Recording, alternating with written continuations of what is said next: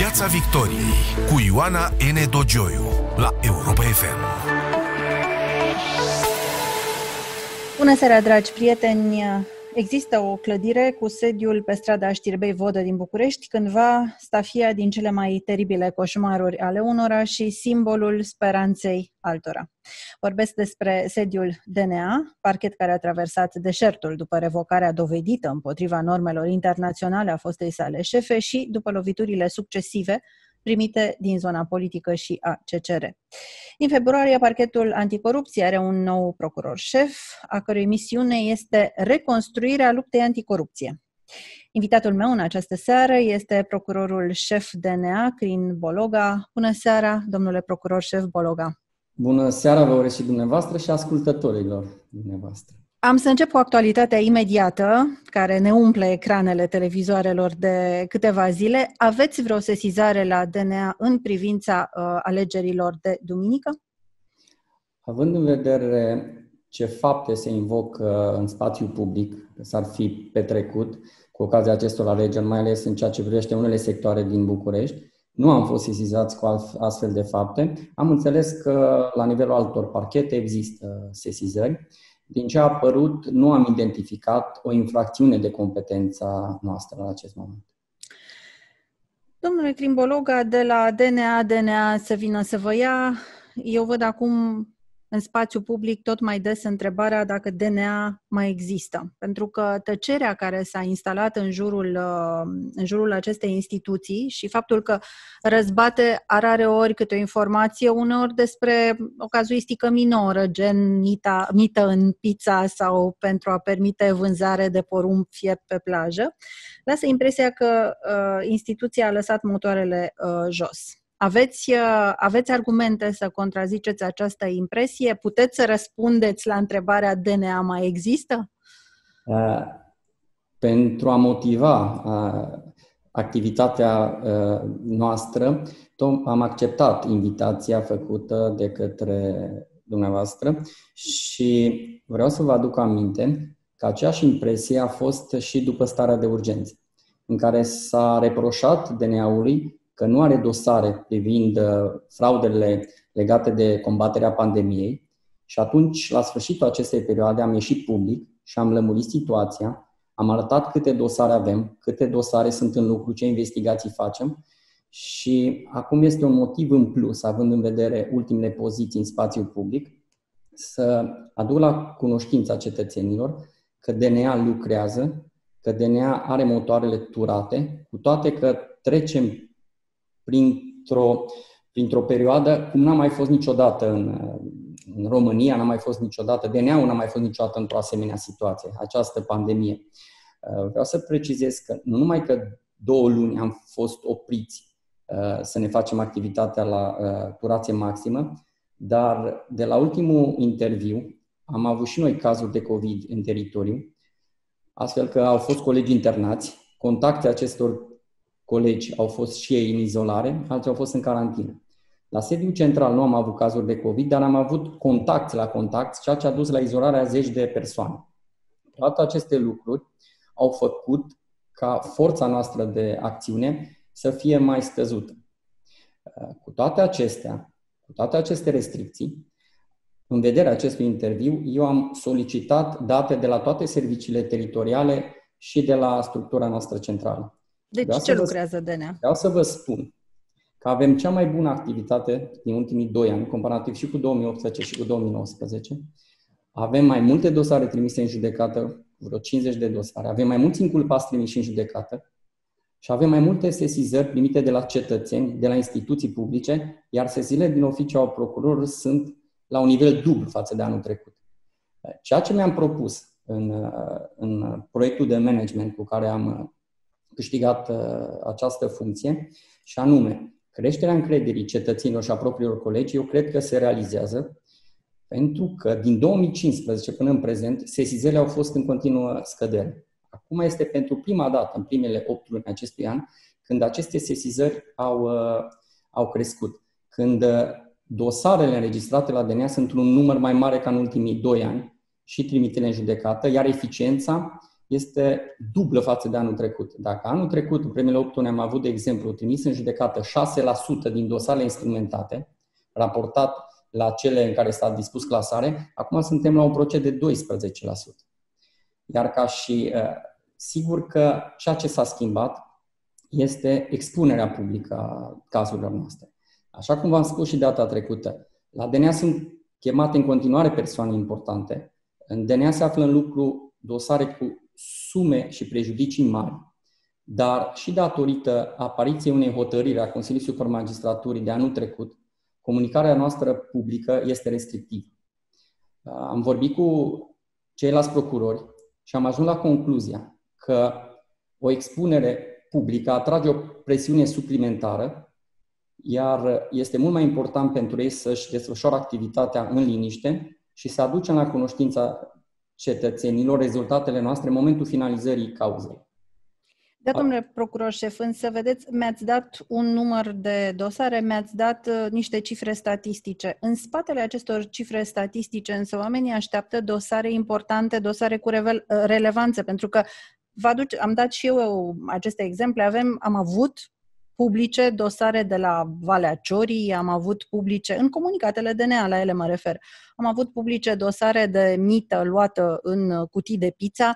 Nu știu dacă asta este ceea ce așteaptă oamenii de la activitatea DNA, deși într-o statistică aceste dosare sigur că apar ca aceste dosare deschise. Dosare, aceste dosare încă nu apar în statistică, dar este nedrept pentru colegii mei, pentru că noi avem o competență atât în funcție de sume, cât și în uh, funcție de persoanele care se vârșesc astfel de fapte.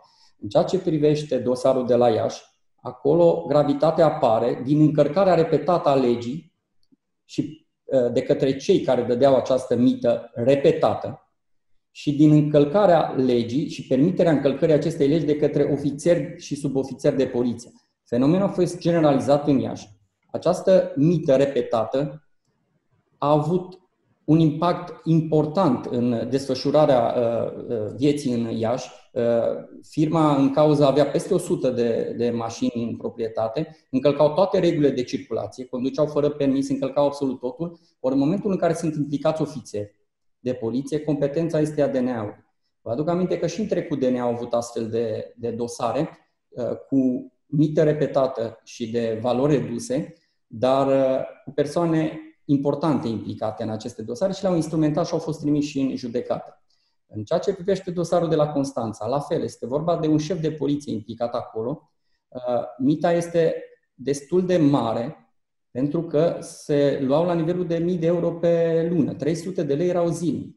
Era foarte grav pentru cei care trebuiau să dea această mită, care trebuiau să-și desfășoare, desfășoare activitatea în permanență într-un stres, știind că trebuie să-și cumpere Uh, o eventuală protecție. Dar corupție de milioane, de miliarde ați mai descoperit? Uh, corupție de milioane avem în instrumentare. Sunt, uh, acestea au apărut în public la care am făcut trimitere pentru că sunt mai ușor de instrumentat. Avem pe rol dosare foarte importante, avem pe rol în desfășurare comisii de anchetă, echipe comune de anchetă cu alți colegi din alte state europene, avem zeci de ordine de anchetă, avem comisii rogatorie trimise în zeci de țări ale, ale, ale lumii și așteptăm rezultatul acestor comisii uh, rogatorii. Sunt dosare complexe și care durează până când uh, ajungem la, la, la, la final. Uh, avem dosare cu demnitari în lucru, avem dosare cu sute de mii de, de, de euro mită Chiar în această săptămână, cred că vom finaliza unele dintre dosarele referitoare la Unifar și vom aduce la cunoștința publicului această finalizare. Vor fi trimiși în judecată câțiva inculpați, deci chiar în această săptămână. Și, de asemenea, investigăm, de exemplu, dosarele cu subvențiile acordate de stat partidelor uh, politice. Și acolo suntem uh, în linie dreaptă, iar până la sfârșitul acestei, acestui an Uh, cetățenii vor avea surprize plăcute în ceea ce privește lupta anticorupție. Uh, eu cred că este nedrept să fie acuzați procurori de nea că nu lucrează în condițiile în care Și dacă avem o comparație, singurul lucru care lipsește și ne diferențiază de trecut este comunicarea publică, expunerea publică a persoanelor chemate la DNA.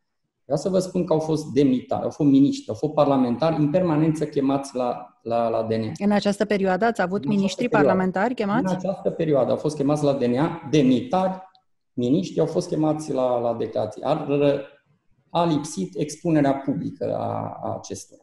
Ați vorbit de dosarul Unifarm. Uh, mulți au fost surprinși că nu ați cerut, uh, n-ați, nu l-ați reținut inițial pe Adrian Ionel și nu ați cerut arestarea acestuia, directorul uh, Unifarm, alții fiind arestați și reținuți pentru mult mai puțin decât ceea ce îi se impute domnului Adrian Ionel, cel puțin la nivelul emoției publice și a impactului public al faptei. Care a fost explicația acestei, să zicem, indulgențe? Nu este vorba de o indulgență, este vorba de opțiunea procurorilor de caz, care la momentul în care au luat uh, măsura preventivă a controlului judiciar, au apreciat că pentru mai bună administrare a cauzei, urmăreau anumite piste, această măsură a controlului judiciar se impunea pentru a-și duce la bun sfârșit investigația. Este o chestiune de bucătărie internă a dosarului, și nu este vorba de o indulgență. Ei în acest mod au putut să administreze alte probe care în final vor duce la finalizarea, în final vor duce la soluționarea acestor cauze chiar în această săptămână a o parte din a existat o informație în spațiu public că în acest dosar ar fi fost audiat domnul Costel Barbu, secretar general adjunct al guvernului. Puteți confirma această audiere? Uh, în condițiile în care a fost filmat în fața, în fața sediului nostru, uh, pot confirma, dar sunt la fel detalii de anchetă. Urmărea penală este nepublică, dar această informație este, a devenit publică nu prin comunicarea de către DNA, ci prin uh, expunerea la momentul... Deci a fost audiat în dosarul Unifan. Am înțeles. Uh, Uh, spuneați uh, că sunt deschise dosare importante. Am avut o campanie uh, electorală pentru locale, în care s-a vorbit mult de fraudă, de gestionare proastă a banului public. Există dosare care vizează activitatea primarilor, foștilor primari din București, primăriilor din București în mandatul foștilor primari? Există dosare în care se cercetează gestionarea banului public, inclusiv la primăriile de sector și la primăria capitalei. Iar uh, având în vedere această, această perioadă a campaniei electorale și preelectorale, noi nu am vrut să fim folosiți în, în această luptă electorală și de aceea, în această perioadă, am avut o comunicare publică mai uh, redusă, dar nu și o activitate mai redusă. Deci în permanență s-a lucrat, dar n-am vrut să fim implicați nici într-un mod uh, în lupta politică. Am primit sesizări și de o parte și de alta și de în toate părțile aspectului politic, tocmai pentru a folosi direcția în această luptă politică și noi am încercat cu tact să nu fim implicați și să nu influențăm această luptă politică. Iar la întrebarea dumneavoastră pot confirma că se fac uh, verificări și sunt dosare în lucră cu privire la fondurile utilizate de primările de sector și de primăria capitală. Uh, există și o sesizare împotriva noului primar general ales, domnul Nicu Șordan. Uh, a existat deja și o audiere în acest dosar a domnului Cristian Zărescu, care a spus în fața sediului DNA că a pus la dispoziția procurorilor niște uh, probe audio. Există, presupun, un dosar in rem din moment ce a pus la dispoziție aceste audieri. Care este încadrarea în acest dosar in rem? Uh iar este o chestiune de urmărie penală care nu este publică. Eu doar pot confirma că prin intermediul unui casă de avocatură s-a sezizat DNA în mod expres cu o plângere penală în care s-au reclamat uh, fapte de genul traficului de influență, șantajului, folosirea funcției și multe alte infracțiuni. Uh, aceasta a fost o încadrare juridică făcută de cei care au uh, formulat plângere. Uh, dosarul de caz, nu știu în ce măsură și-a însușit sau nu s-a însușit, pentru că eu, eu, nu pun și nu voi pune presiune pe procurorul de caz ca în fiecare zi sau în fiecare o să-i întreb pentru ce au început urmărirea penală, ce fac în fiecare caz. Sunt independenți în uh, efectuarea urmăririi penale. Eu doar pot să încerc să le dau încredere și să apăr cât pot eu și instituția pentru a-și desfășura activitatea independentă. Clasarea dosarului uh, s-ar putea face fără audierea domnului Nicuș Șordan sau este obligatoriu să ajungă și domnia sa la DNA pentru da. clarificarea situației? În fiecare dosar în parte, procurorul de caz apreciază ce probe administrează pentru a fi lămurit asupra situației de fapt și de drept. Nu știu în acest caz ce tactică de instrumentare a cauzei adoptă procurorul de caz.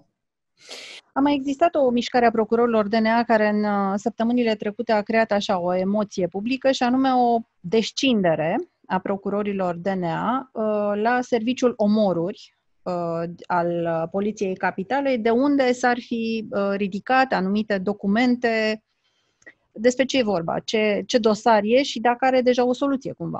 Tot așa pot uh, confirma pentru că a apărut în spațiu public. Uh, DNA a fost sesizat de către Inspectoratul General al Poliției, iar în această sesizare sunt reclamate fapte și este trecută o încadrare juridică de către cel care face uh, plângerea penală, uh, încadrare care ar atrage competența DNA. Și procurorul de caz iar nu este, ținută de, nu este ținut de această încadrare juridică, astfel încât face verificări pentru a constata odată dacă există fapte care să ne atragă competența, dacă există fapte care sunt de o competență altor parchete sau nu există nicio faptă. Nu a fost o descindere a DNA-ului la serviciu omorât, a fost emisă o ordonanță uh, de ridicare a unor uh, documente și înscrisuri și este singura cale procedurală pentru ca procurorii să intre în posesia unor astfel de documente. Din câte am înțeles, procurorul de caz nu avea cum să verifice realitatea celor reclamate, numai dacă au ridicat aceste acte.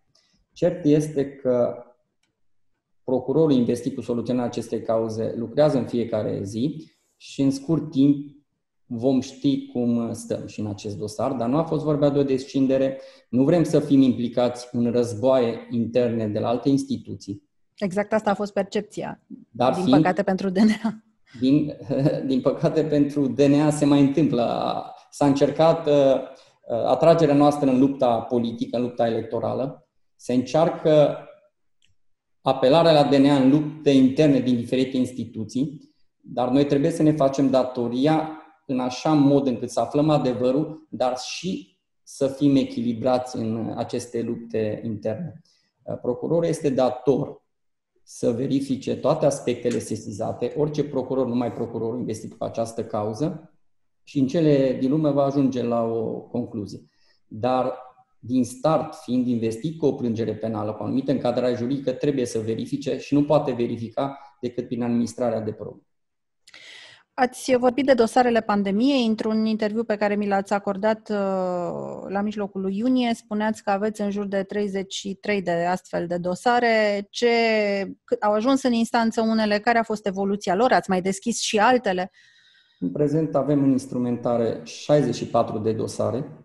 Legate de pandemie. De, de pandemie, de achiziții publice, de, achiziții. de corupție ale unor funcționari publici eh, implicați în combaterea pandemiei și în achiziționarea de materiale cu pandemie.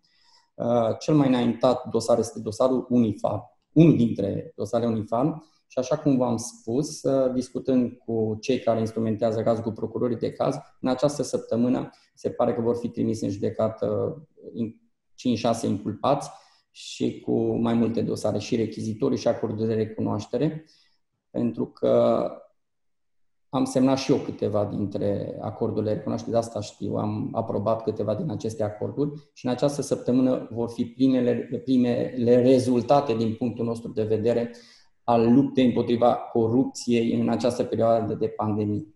Avem cazuri uh, într-o fază mai înaintată sau mai puțin înaintată și în teritoriul, la servicii teritoriale, dar majoritatea cazurilor sunt în instrumentarea structurii centrale.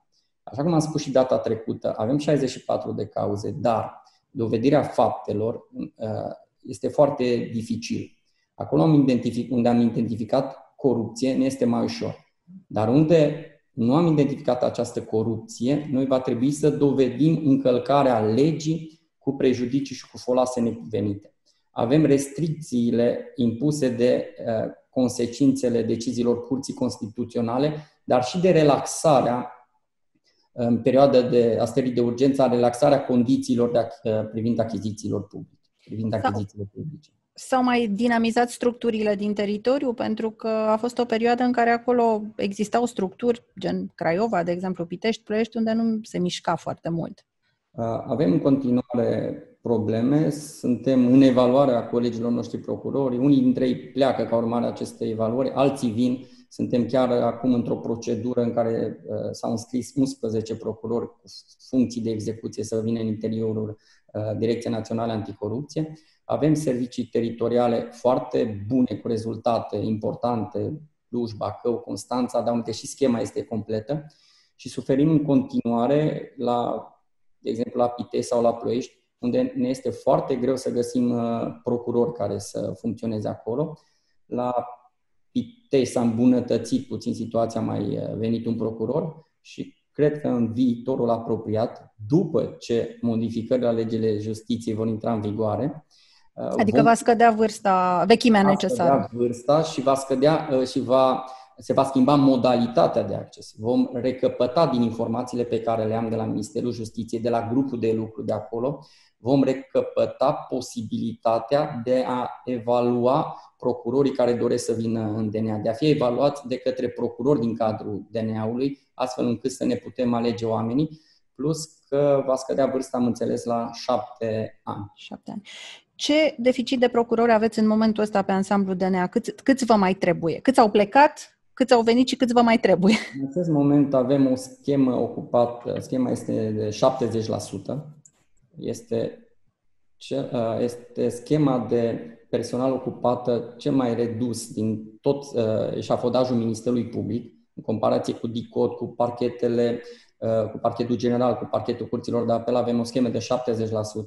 Mai precis, un număr de 40 de procurori, uh, de 40 de posturi de procurori cu funcție de execuție sunt neocupate și un număr de 18 posturi de procurori cu funcții de conducere sunt neocupate. De fapt, acestea sunt ocupate prin delegare, dar atunci, absolut uh, automat, crește numărul de funcții de execuție neocupate. Asta însemnând 30% din schema de personal de procurori neocupate. Am înțeles. Uh, există în momentul acesta o mare discuție care a creat și o care tensiune în spațiu public privind numărul de procurori români care ar trebui să lucreze pentru uh, parchetul european. Uh, doamna și a cerut 20 de procurori, ministrul, 22.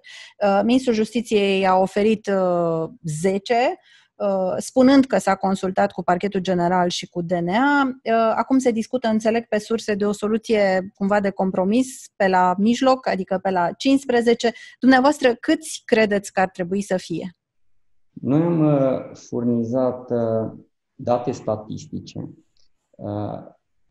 am furnizat numărul de dosare, numărul de persoane care lucrează în prezent în DNA cu acest tip de infracțiuni am uh, vorbit de complexitatea acestor uh, dosare, am vorbit de elementele de extraneitate, astfel încât am furnizat aceste date parchetului general și Ministerului Justiției și cred că într-o negociere, negociere care există, fără ca DNA să fie parte aici, există între EPO și Ministerul Justiției, având în vedere liniștea din ultimele zile, cred că s-a ajuns la o soluție care să combine ambele părți și cred că s-a ajuns la soluția de a fi propuși ca număr 15 procurori. 15. Deci asta considerați și dumneavoastră că e o soluție care vă, vă mulțumește să nu pierdeți da. foarte mult da, din personal. Nu are legătură cu, cu Direcția Națională Anticorupție. Uh, EPOș va putea alege procurorii din absolut toate structurile de parchet. Condiția este să aibă 10 ani efectiv de, de magistratură, uh,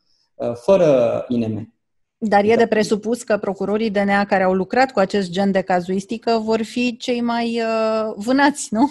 Poate unii, dintre, poate unii dintre ei. S-ar putea, de exemplu, să nu le placă unora uh, specificul infracțiunilor respective și poate vor să rămână în continuare să lupte cu marea corupție uh, din interior și să apere banul public național. Uh, s-ar putea ca unii dintre colegii mei să aplice pentru acest, dar nu este o condiționalitate a faptului că în momentul în care vor crește numărul de procurori, la EPO automat va pierde DNA-ul. Din uh, discuțiile mele, inclusiv cu doamna Chioveși, am uh, aflat că la început nici nu va duce maximul de procurori, ci va începe cu un număr redus de 4-5 și apoi, în funcție de necesitate, va crește acest număr, dar avea nevoie neapărat de o cifră maximă uh, și pentru dimensionarea bugetului și, să, și pentru viitor. Deci nu o să fim în pericol. Pericolul pentru noi era să rămână neschimbate legile justiției. Eu vă spun că dacă procurorii din DNA vor să plece, DNA uzează, dacă, munca de la DNA uzează în timp. Și atunci mulți au nevoie de o schimbare. Eu sunt deschis și chiar voi sprijini să, să, să plece, dar va fi necesară această schimbare a legilor justiției care să ne permită să aducem procurori. Să aduceți alții. Să aducem alții și să aducem alții tineri cu având, cu dorință de a lupta. Șapte ani cred că este o vechime care va permite procurorilor care vor veni să aibă un alt entuziasm. Rezonabilă. Uh, spuneți de modificările imperios necesare. Secția specială pentru investigarea magistraților pare a fi, ca să mă exprim așa mai relaxat, pe ducă.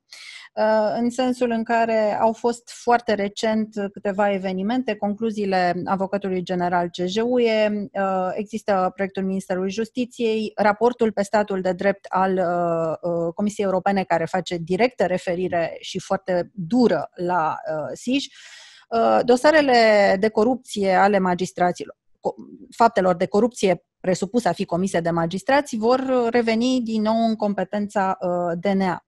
Cum gândiți să gestionați această uh, revenire? Să reînființați un serviciu special, cum a fost înainte în cadrul secției întâi, dacă nu mă înșel, sau cum, cum pentru că e un subiect sensibil. Toți vor sări și vor re uh, scoate la iveală toate acele suspiciuni care au folos, fost folosite ca pretext pentru înființarea SIJ-ului. Ați făcut bine trimiterea la revenirea dosarelor, nu numai a competenței, pentru că am constatat că de la înființarea SIJ-ului din 2018, noi trimițând dosarele acolo, dar nu a apărut niciun dosar de corupție cu magistrați, nici măcar din cele pe care noi le-am declinat uh, la momentul respectiv către SIJ. Deși acele dosare, dacă n-au fost clasate, vor reveni la Direcția Națională Anticorupție. Sigur că era necesară această desfințare, cel puțin din punct de vedere al luptei anticorupție în mediul judiciar. Pentru că, așa cum constatăm cu toții, în ultimii ani de la înființarea SIJ-ului, niciun procuror și niciun judecător n-a fost trimis în judecată pentru fapte de corupție. Ori acest lucru nu s-a întâmplat în uh, trecut, în momentul în care DNA avea această competență. Uh, în ce privește reînființarea serviciului de combatere a infracțiunilor din justiție și nu împotriva magistraților, pentru că trebuie să precizăm asta, era vorba de combaterea corupției în justiție și în justiție avem implicați judecători, procurori, grefieri, avocați, lichidatori judiciari, deci nu erau pentru o categorie de persoane, ci pentru erau uh, înființat acest serviciu pentru combaterea corupției într-un domeniu. Din câte știu activitate. și cei care încercau să mituiască un judecător intrau tot în acest... Da, intrau tot, uh, intrau tot, a, tot acolo în, în această sferă. Deci în România n-a fost niciodată un serviciu de combatere a corupției cu privire la magistrați, ci doar într-o anumită zonă. Avem serviciu de combatere a corupției la nivel înalt, avem un serviciu de combatere a corupției în administrație, avem uh, birouri de combatere a corupției în diferite zone, în funcție de necesități și în funcție de informațiile pe care noi le percepem cu privire la corupția dintr-un anumit domeniu. DNA-ul este o structură activă, uh, serviciile și birourile din cadrul DNA se înființează prin ordin al procurorului șef, cu avizul uh, Consiliului Secției pentru Procurare, Consiliului Superior al Magistraturii, așa că în funcție de aceste necesități noi ne vom înființa sau desfința serviciile eu cred că vor trebui să fie procurori specializați uh, pe acest uh, domeniu, uh, pentru că această specializare a tras și rezultatele din trecut, dar de asemenea, în continuare, toți procurorii DNA, inclusiv cei de la serviciile teritoriale, vor rămâne competenți să instrumenteze aceste cauze. De ce era nocivă această secție de SIJ? Gândiți-vă că este mult mai ușor să încerc să controlez 3, 4, 5 uh, procurori și este foarte greu să controlezi 100 ceva de procurori ai Direcției Naționale Anticorupție, la care se adăugau procurorii de la curțile de apel pentru anumit anumite genuri de infracțiuni și procurorii de la parchetul general, care erau competenți pentru alte tipuri de infracțiuni săvârșite de magistrați. Uh, era răspândită această competență și cu atât mai greu era uh, controlul asupra acestor procurori. Nu același lucru se poate întâmpla în care se concentrează în mâna 3-4 procurori toată această competență, la care se adaugă, desigur, și imposibilitatea de a fi eficiență, având în vedere competența lărgită de la infracțiuni de conducere a unui autoturism uh, sub influența alcoolului până la corupție sau până la trafic de droguri sau alte fapte care ar putea fi implicați magistrați. Da, trebuie să subliniem faptul că uh, aceste fapte, de exemplu, un magistrat care conduce sub influența alcoolului peste limita legală nu va fi de competența uh, DNA. Adică nu, nu tot ce e magistrat vine la DNA. Nici traficul de droguri a unui magistrat. Nici, nici doamne accidente, nici bătăile. Nu. Vor, va reveni această competență exact parchetul la care am făcut trimitere. Parchetelor de pe lângă curțile de apel, parchetului general și DNA în ceea ce privește faptele de corupție. Uh, raportul uh, Rule of Law privind uh, România al Comisiei Europene, dat publicității pe 30 septembrie, menționează la capitolul piedici pentru lupta anticorupție și deciziile CCR pe lângă SIJ. Ați calculat câte dosare au fost impactate de deciziile Curții Constituționale într-un fel sau altul, fie că a trebuit să le clasați, fie că s-au redus din infracțiuni? Uh acum câteva luni, două, trei luni, și s-a creat o emoție publică și atunci și între instituții, și între noi și Curtea Constituțională, am dat uh, publicității la momentul respectiv o cifră, din 2016 până zi erau peste 800 de dosare cu prejudicii peste 4 miliarde de euro. Între timp, uh, nu am mai numărat aceste dosare, le vom face la sfârșit de an, dar uh, în foarte multe dosare suntem obligați și o și facem, pentru că respectăm deciziile Curții Constituționale, nu le criticăm, dar aducem la cunoștința opiniei publice efectul acestor decizii pentru a motiva, de exemplu, unele clasări din dosare de răsunet care au apărut în spațiu public în trecut. De exemplu, am avut percheziții în 2014 sau 2015 Uh, procurorul de caz a plecat, n-a început urmea penală nici măcar în persoană sau nu s-a soluționat cauza. Nou procuror de caz va trebui să identifice dacă fapta reținută de colegi sau de el uh, înainte de 2016 uh, își găsește, își găsește o prevedere într-o legisla- în legislație primară, în, în lege sau în ordonanțe ale, ale, ale guvernului. Cu toate că a apărut în public, cu toate că s-a răspuns pândit vestea că ar fi implicați în fapte de corupție, cu toate că s-au constatat prejudicii, noi suntem obligați ca în aceste dosare să dispunem clasarea, pentru că fapta nu mai este prevăzută de legea penală. Deci, în continuare, noi aplicăm deciziile Curții Constituționale și eu cred, așa ca o apreciere, că undeva între 80-90% din dosarele cu abuz în serviciu suntem nevoiți să dispunem clasarea pentru că nu mai avem o prevedere într-o legislație uh, primară. Domnule Crimbologa, suntem la final și aș vrea să-mi răspundeți foarte scurt uh, la o întrebare pe care o vă pun omenește, nu, nu procurorului șef de ANA, ci unui procuror român, unui magistrat român. Cum vă simțiți să vedeți că un condamnat în primă instanță este ales primar? Uh, simt o frustrare, simt revoltă și simt câteodată că munca noastră de a face parte din, uh, dintr-un mecanism de curățare a societății este inutilă. Așa mă simt și eu, discutăm cu ceilalți colegi și chiar și cu procurorii noștri de caz care au fost implicați, uh, în momentul în care dovedim fapte de corupție la primar, de exemplu, și trimitem în judecată, avem speranța că în zona respectivă am făcut bine. Am reușit să eliminăm uh, acest fenomen al corupției care este dezastros pentru dezvoltarea societății.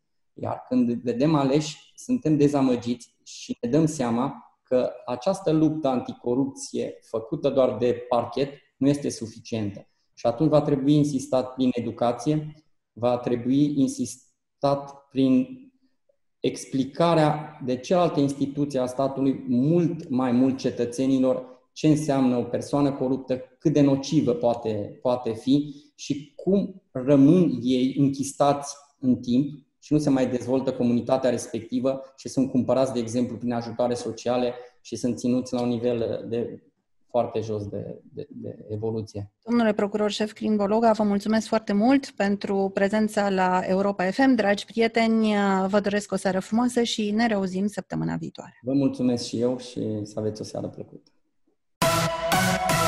Piața Victoriei cu Ioana N. Dogioiu la Europa FM.